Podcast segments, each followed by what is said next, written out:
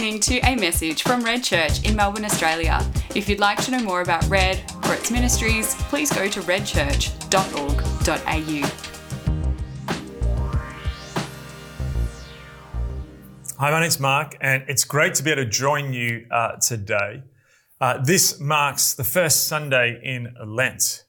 And Lent is the journey that we walk together as a church towards Easter, where Jesus on the cross gave his life, paying a price for our sin, defeating death so that we all may live. On the third day, he rose again. Resurrection came into the world. And that's what we are moving towards uh, over the next weeks. So this is a time you'll find on the website. If you go to our connect page, click on the Lent tile, there's a bunch of resources there to help you focus on Christ in this time. And we really feel like this year is a bit different, obviously, with everything that's going on. And in many ways, we can't do all the things that we would normally do at a Lent and Easter period. But we really feel, in a sense, this stripped back, slightly more restricted uh, Lent. There's something of the spirit of Lent in that, which is a time of denying, but also it's a time of focusing. And in this pared back Lent season, we also feel there's this invitation to step into this pared back essence of what the good news of Jesus is all about and the cross. So we're going to be focusing upon that. And I just want to read, just to kick off, the verse that we'll be really using as a theme verse all throughout Lent. Uh, it's from Matthew's Gospel, chapter 16, verse 24. Then Jesus said to his disciples, Whoever wants to be my disciple must deny themselves and take up their cross and follow me. Let me pray. Jesus, we come before you this Lent season. We choose to walk in this way together towards the cross. Recognizing that 2,000 years ago, you changed history. History is split in two. And we pray that this Lent season, that as we do all these different things where we, we focus on you, that all of this boils down to the fact of recognizing that you are King. You gave your life for us so that we may live. May that be central to everything that we do. In your name. Amen. In January 1743, one Sunday, probably the most famous ever evangelist and apostle in Britain, John Wesley wanted to take communion. He sent an emissary ahead of him to the local vicar, a Mr. Romley, and his go-between asked if Mr. Wesley could come and take communion. Now, you would think if you had one of the most famous Christians, one of the greatest evangelists ever coming to your church to take communion, this would be a fantastic occurrence particularly if you're in a country parish somewhere where normally famous people did not pass by your door. But to the intermediary, Mr. Romley said this, pass on this message. And his message read as this, pray tell Mr. Wesley, I shall not give him the sacrament for he is not fit. What this meant was that he was denying John Wesley the chance to take communion at his church that Sunday, for he saw him not fit to do so. Why was this? Now, there's a number of reasons. In so many ways, John Wesley had upset the apple cart of 18th century British, both religious, social, and cultural life. To give one example of how this happened, I want to talk about one sermon he gave. Now, if you were to think about, in many ways, what is the seat of power in Britain at this time, as it is uh, still in many ways today, you would see that the crown was the seat of power. And Buckingham Palace is still a place where people sort of, if you're on the tourist path, you head there. If you're a Commonwealth citizen from any Commonwealth country, it's a place that you want to see uh, and see the power of the British royal family. But in many ways, the intellectual power and for hundreds of years, the religious power really existed in a college, Oxford College. And this particular year, a couple of years before, in 1741, on July 25th, John Wesley had been invited into this central node in this network of what would become the British Empire to preach to really the brains trust of the entire British uh, uh, kingdom at Oxford College at St. Mary's. And Wesley chose to preach a sermon entitled The Almost Christian. Preaching from the verse in Acts 26, 28, where in the King James it says, King Agrippa speaking to the apostle Paul, you almost persuade me to become a Christian. Now, what Wesley's point was, and this was setting off a metaphorical bomb inside the religious and cultural establishment, while Wesley was making a point to a Britain which saw itself as Christian. There was no doubt. This was a British country with a head of state who was also the head of the Anglican church. What Wesley was doing that day was suggesting something utterly scandalous. That many of the people who said that they were Christian who did all the good Christian things, who were culturally, thoroughly raised in this Christian society. Yes, there were some thinkers who scandalously were beginning to question the Christian faith. There were atheists emerging, people like Diderot and Voltaire on the continent who would quietly whisper of their atheism so that the servants would have heard, not heard. But this still was a deeply Christian country in a deeply Christian continent. But what Wesley was saying was raising the possibility that what if some people who thought they were Christians were really only almost Christians? He was making this demarcation line between cultural Christianity and when people actually sell themselves out fully for the gospel of Jesus Christ where one is not a Christian simply because they were born into that faith or because that's what they needed to believe to go up the social ladder of the day. What he was suggesting was that there was a deeper expression of faith that had been lost in the midst of a Christian culture, which was marked by the surrendering and laying down of one's whole life. And Wesley was illustrating this key truth, which was true for that, that, that morning in Oxford. And it's true for us today that there sometimes can be a gap between people who call themselves Christians and people who are disciples, followers of Jesus. And it was a similar message that Jesus was bringing when he preached this verse to his disciples. Whoever wants to be my disciple must deny themselves, take up their cross and follow me.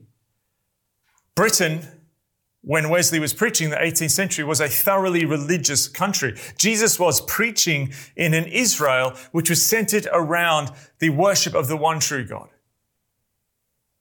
Jesus was not only just preaching in Israel, he was preaching at that moment not to the crowd, but to the core of those who were following Jesus and assenting to belief in him, the disciples.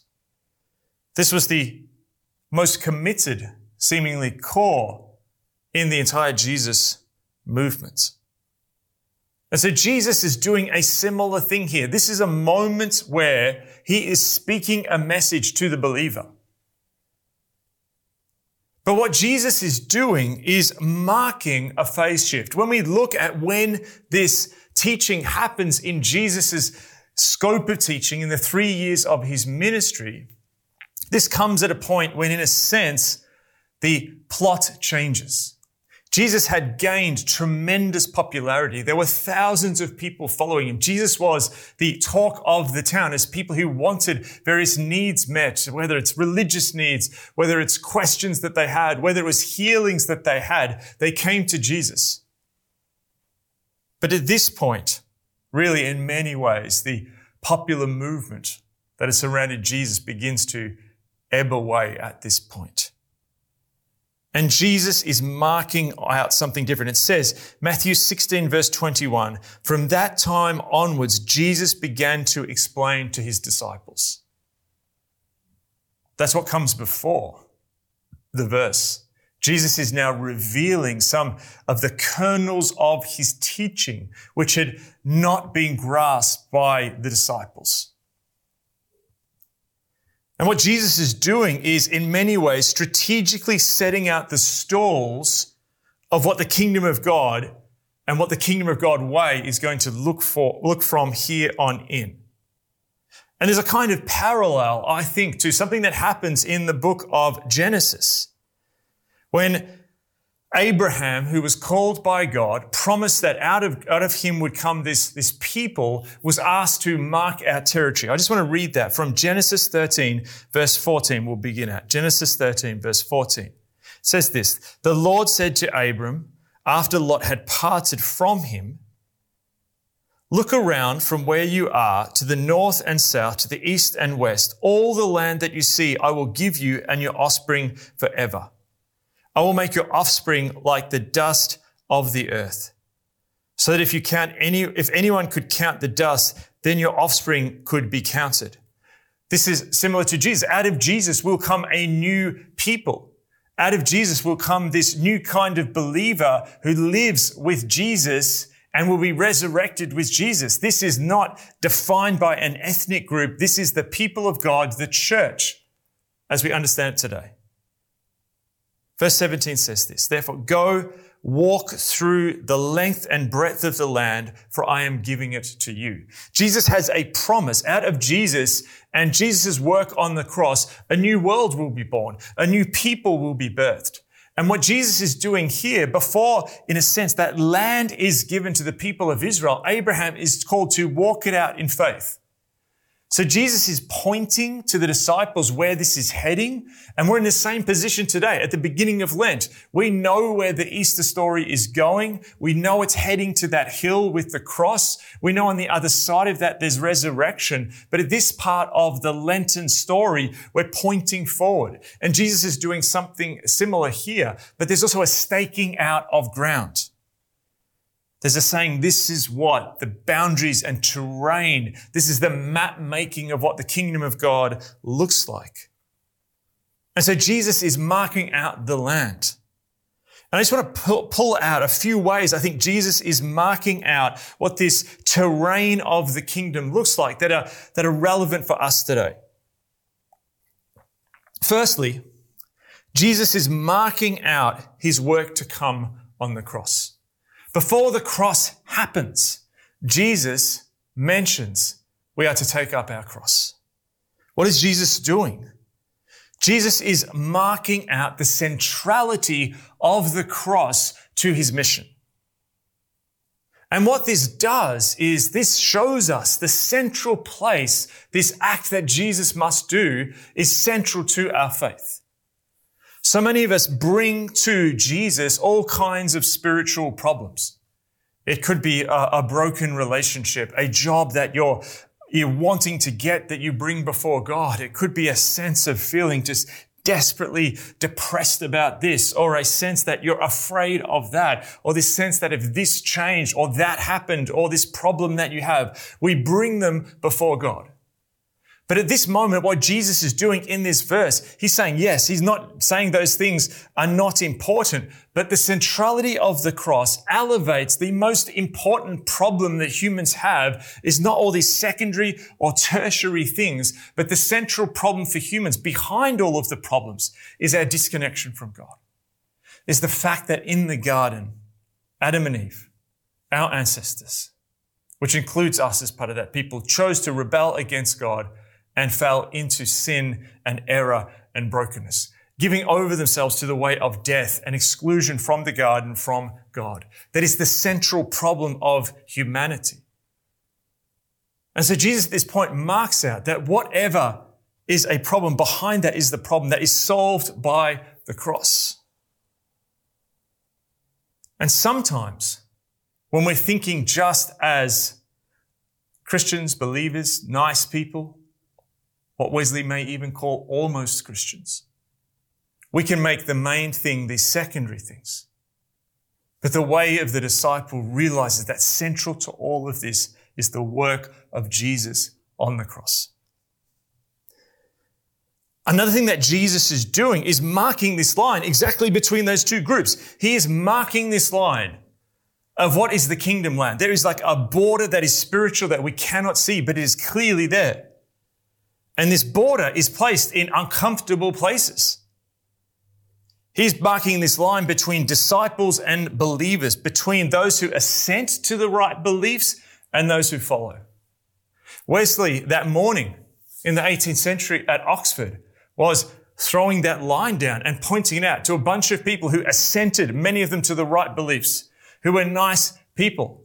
And in the sermon, he talks about people who come to church, do the right religious things, but he's making this point that we see Jesus making that his, Jesus' point is the one which informs Wesley's point.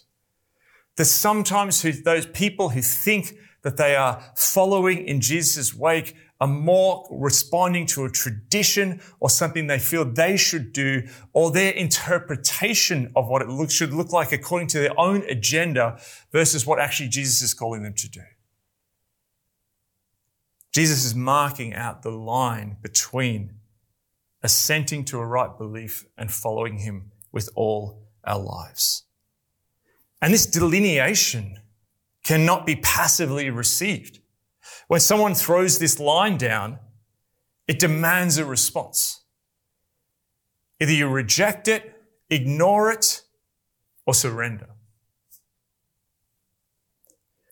Jesus is also marking the line between the way of the world and how the world operates, sees and thinks, what it values and sees as important, and the ways of the king and his kingdom. In uh, this just before uh, the passage or the, the verse that we read about taking up your cross, it just before that, there is this exchange in verses 21 to 23. It says this Jesus began to explain to his disciples that he must go to Jerusalem and suffer many things at the hands of the elders, the chief priests, and the teachers of the law that he must be killed and on the third day be raised to life. Jesus is saying this is where it's heading. It's heading to the cross. It's heading to suffering. It's heading to rejection. Peter takes him aside and begins to rebuke him. Now just, you just have to grasp this for a second. Peter believes his opinion, his religious opinion trumps Jesus' revelation here. Now, that seems so bold, has so much bravado and chutzpah, it's staggering. Like, if you met Jesus, would you take him aside and say, mate, love some of your work, but I just need to tell you this. But in many ways, whilst we may not think of that moment of us actually saying, no, Jesus, no, just wait, we do that so often. Peter took him aside and began to rebuke him. Never, Lord, he said, this shall never happen to you. Jesus turned and said to Peter, and listen to this loving pastoral response Get behind me, Satan. You are a stumbling block to me. You do not have in mind the concerns of God, but merely human concerns. And so what Jesus is saying here is those moments when actually we put human concerns, when we view things from a human perspective, when we want to see things as we want to see them, when in a sense we judge the revelation versus letting the revelation judge us, that, that's not just a neutral thing. Like that's an intense response from Jesus to actually say, Satan, but what Jesus is saying here is there's a clear demarcation in the world that often contemporary Christianity does not want to talk about this. But just as there's a kingdom of God, there's also a kingdom of Satan. And we can partner with the kingdom of Satan when we choose our own molding of God's message, His way, according to our agenda and purposes. And so this is really important for us to realize that what Jesus is doing in this verse is marking the line between his way and our agenda. Now, John Wesley, in that sermon at Oxford College, was dropping a hand grenade into the cultural Christianity, which was the dominant cultural form in the 18th century in Great Britain. But what's our Oxford College? What's the jewel in the crown? What's the hub in the center of our network, of our empire, of what makes the world work? For us, yes, cultural Christianity is in play for many of us who are part of church, who've grown up in the church. But our Oxford College of the day is actually radical individualism. Our ideology is different to so many people throughout history and in other parts of the world is that we believe that what the individual wants, what they feel, how they see the world is the truest, most purest truth. And that actually reality must bend to it. That you will be happy when your desires come true. This is an ideology that comes from Disneyland to department stores. And all of us are shaped by this. This is in the air that we breathe. So there is this demarcation line that comes against cultural Christianity or merely assenting without really following and surrendering.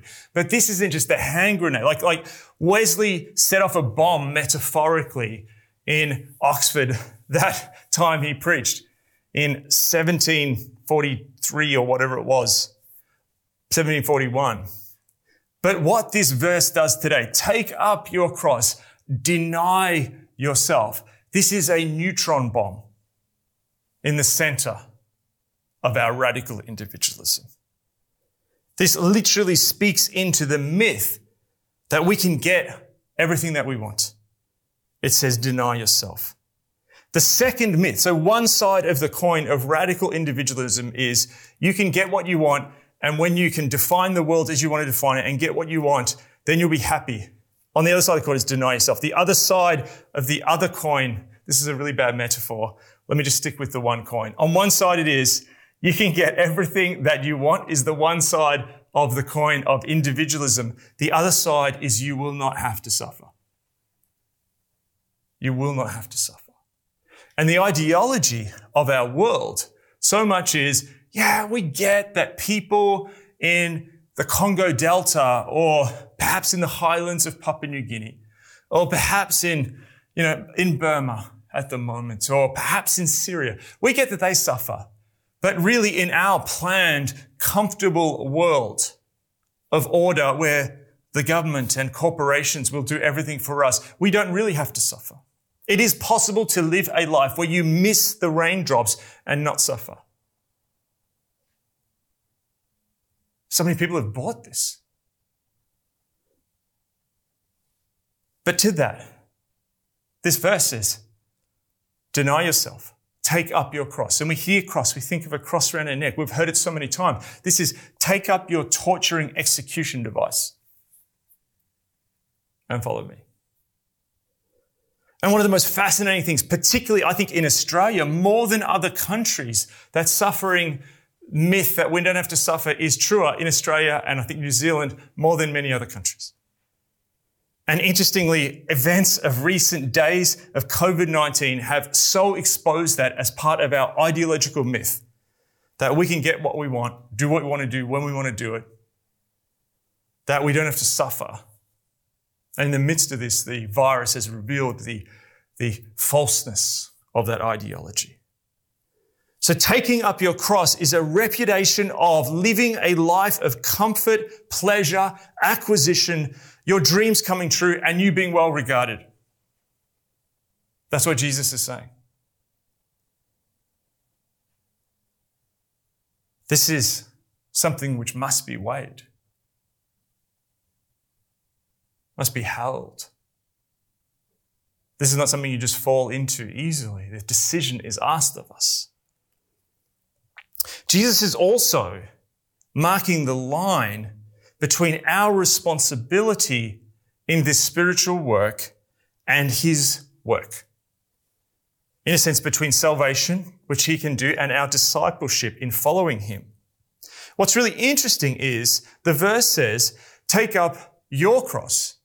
Jesus is saying to the disciples. He's not saying, hey, follow me, take up my cross. Like, uh, it's my cross just come along. Why does he say, take up your cross? Now, what he's saying here is that on this cross, where it's all going, he says, I have to die. I'm going to suffer. I'm going to be handed over to the religious leaders and I'm going to suffer. And on the third day, I'm going to rise. Like the disciples cannot do that. The disciples cannot take sin upon themselves. The disciples cannot defeat death. The disciples are not God in human form. The disciples cannot be in the grave for three days and then rise and bring about a whole new kingdom of God breaking out in the world and moving history to the ends. Jesus is not saying the disciples can do that. So why does he say take up your cross? And why does he say that before the cross?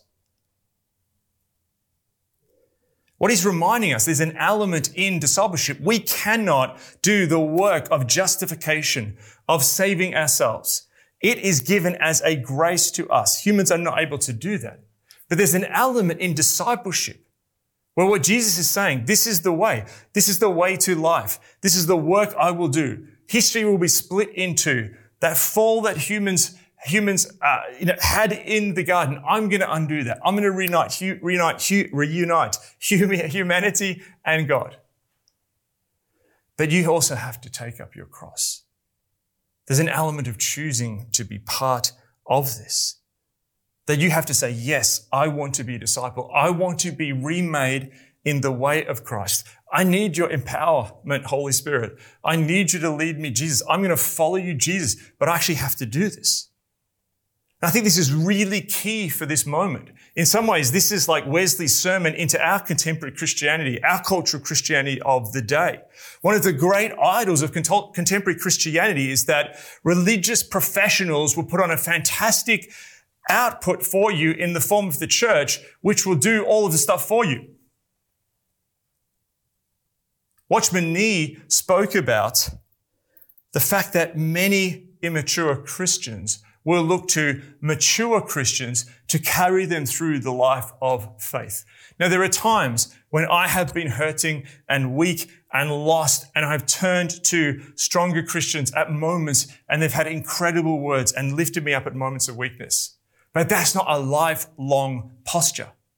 There is an element where we need to move in our faith, be built up in, in maturity, where we're not just living on milk, but actually living on solid food. Jesus marks the line between our responsibility and his work. This verse kills the idea of not just stronger Christians having to do it for you, but having some sort of professional clergy class that will do all the real stuff. What we've learnt in the last season in the midst of this disruption is the priesthood of all believers. That when a lot of the professional stuff could not happen, that church couldn't happen on Sundays for a lot of the last year, that people began to realize like, man, there's this responsibility. I've got to take responsibility for my faith as well. And we see Jesus marking that out here. Now, lastly, what Jesus is also marking out here is the territory of obedience. Following is obedience. That empowerment comes only in the land of obedience. That you're not going to get Holy Spirit empowerment for your dreams that are not aligned with God's heart. You don't get empowerment out of the land of obedience. You don't get God's favor outside the land of obedience. Taking up the cross is you choosing the way of obedience.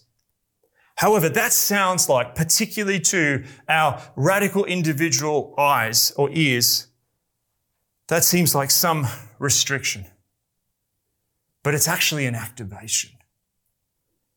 That carrying your cross is also carrying your God given gifts, talents, and call, which can only be activated when the walk of obedience begins. And I just want to say now, at this beginning of this Lenten period, that Jesus is inviting many of you, or all of you, who call yourself believers, or perhaps even exploring faith. He is saying, Follow me into the ways of obedience. I want to activate. I have a call for you. I designed you before I designed entire solar systems with a purpose and a plan. And I'm inviting you forward to step into that. I equip you. I empower you. I give you gifts and talents. But let's activate that now. Let's turn the key of obedience, taking up our cross, willing to walk the way, even when it's difficult, even when it involves suffering, even when it involves unpopularity. And just a, a quick side point. From here on in, following Jesus is increasingly going to become intensely unpopular in our culture. If you thought it was unpopular before, I have a sense it's going to get even more unpopular as our cultural climate gets crazier. So Jesus is asking us to go forward. But the good news is this. If this has felt like this sense of dread, some taking up your cross, all this imagery, Jesus in verse 1624 says this, whoever loses their life for me will find it. Whoever loses their life for me will find it. The ultimate marking out that Jesus is doing here is actually the way that leads to life. He is marking out the land of death and the land of life. And the way to life in the eternal, which also breaks out into this world now, is actually through giving up your life. What use is it to gain the world but to lose your soul? Jesus is offering life a different way of living. We have to change our settings and our metrics of how we understand things, but Jesus is showing us the way to abundant life. I believe this year where things are going, and it's not even just about COVID, it's about so many other things in the world. There is this sense, there is this great call to discipleship in the world at this moment. It is increasingly more and more uncomfortable and unprofitable to be a cultural Christian, to be a habitual Christian, to in Wesley's words, be an almost Christian. There is this call going out in the world at this point in time to be a follower, to be a disciple, to be one who surrenders everything, walks in the ways of obedience. And I believe that this Lent, there is an incredible primed opportunity for us to discover Jesus in new ways. And if you're one of those people like that morning who heard that perhaps, man, what if I'm an almost Christian when Wesley preached at Oxford?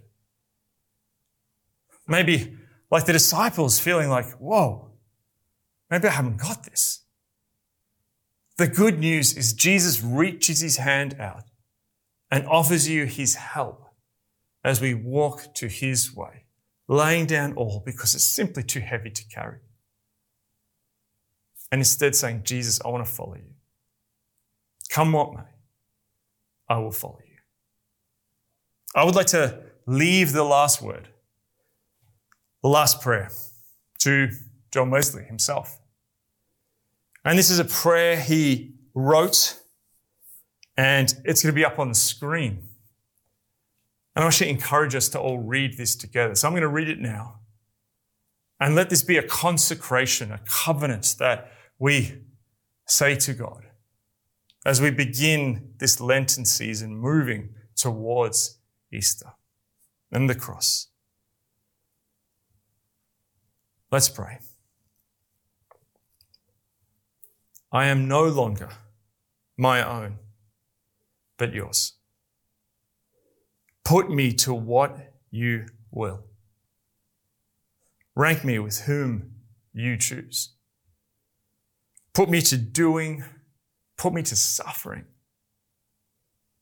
Let me be employed for you or laid aside for you, exalted for you or brought low for you. Let me be full. Let me be empty. Let me have all things. Let me have nothing. I freely and heartily yield all things to your pleasure and disposal. And now, O glorious and blessed God, Father, Son, and Holy Spirit, you art mine, and I am yours. So be it and the covenant which I have made on earth, let it be ratified in heaven. Amen.